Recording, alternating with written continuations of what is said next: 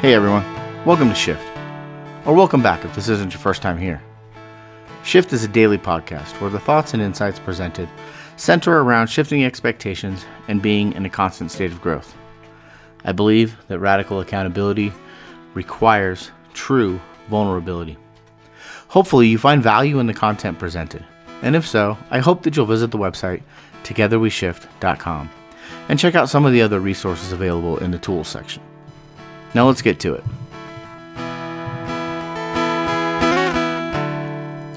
Oftentimes, you're going to hear me talk about our design being one to create, serve, and love, our purpose. What exactly does that mean, though? And how do we combine those to live a purposeful life? And a lot of times I just ramble on thinking people know what I'm talking about or assuming that the concept lands the same or nearly the same for everybody. And intellectually, I know that that's not true. But I guess I just feel like if there are questions, you'd ask. But I also know that that's not true. Do you know how many questions go unasked, let alone unanswered? So let's unpack those three. What do I mean when I say to create, serve, and love? Well, first of all, those terms in that particular context isn't an original idea of mine. I wholeheartedly align with it. I agree with it. And the first time I heard it, I thought, yep, that's it. Nailed it very succinctly. And I got that phrasing from my father in law, Wade Roberts.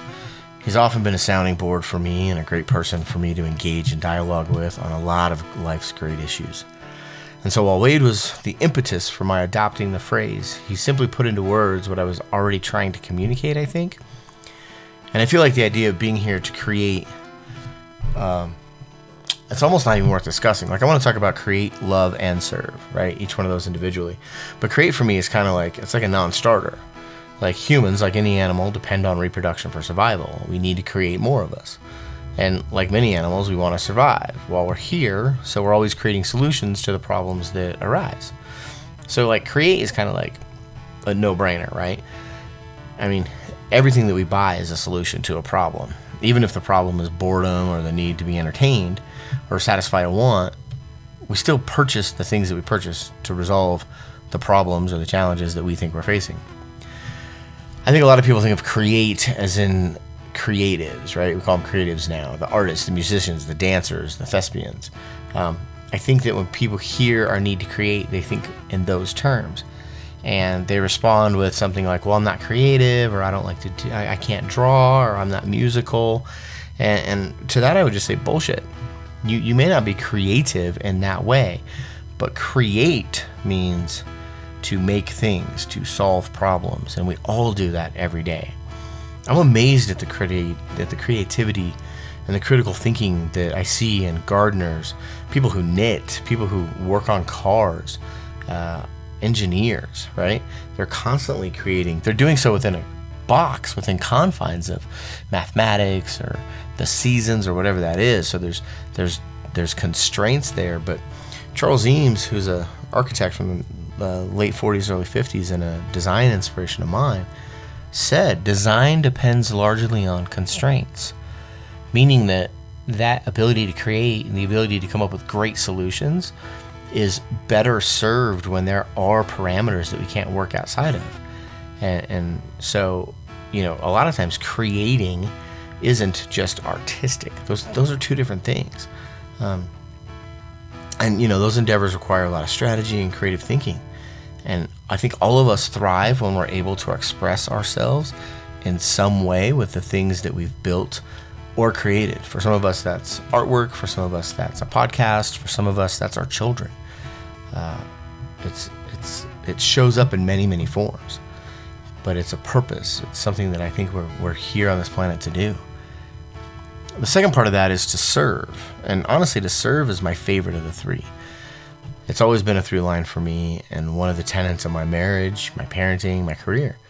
Service to others is how I shift my mood, it's how I get closer to God, and it's how I find humility by getting closer to the journeys of other humans.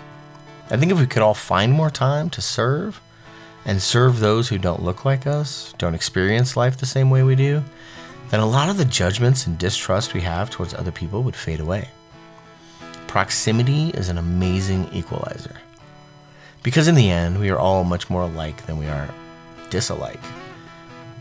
And by service, I don't mean money. Anyone can write a check. It takes a special human to get their hands dirty and give their time to another person. And look, I know I've said this before and I'll say it again and again, but time is the only asset that when we use it, it's gone forever. It is the most valuable asset a person can give another.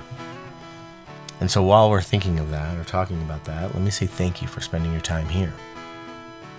Love, the third and the final one, and maybe the most important. I don't know if there's a level of importance between the three. But love, on the other hand, is the toughest one. Create almost comes without even thinking. Serve is something I think we're called to do and we enjoy doing. It's, it's almost easy. But love, love is tough because loving someone is it's an abstract emotion, thought, feeling, choice. What does love mean? How do I express my love for my fellow humans? Obviously, we think of the romantic concept of love, but that doesn't really apply here. We're talking about fellowship, community, empathy, compassion, bearing one another's burdens. From my Christ follower perspective, it is the most important commandment to love others as Jesus loved us. So when I think of being here to create, serve, and love, I think of love in those terms. You've probably heard it been said to treat others the way you want to be treated. I don't align with that. I think that's selfish. And quite frankly, I know for damn sure that my wife does not want to be loved the same way that I want to be loved. And so if I were to love her the way I wanted to be loved, this wouldn't work. But if I love her the way Jesus did, no judgment, no condemnation, radical forgiveness, always in service, and in the end, the ultimate sacrifice. Because to love others is not just to accept them, but to embrace them and to do so without regard for their love in return. I really do think it's the hardest one of the three things that I think we are designed to do. And when done, it always brings light. It never fails. So there you have it. We're here to create, to serve, and to love. It's the reason I think that we exist. And as we continue on in this season, we're going to continue the conversation around how we do that. What does that look like? And what it requires of us.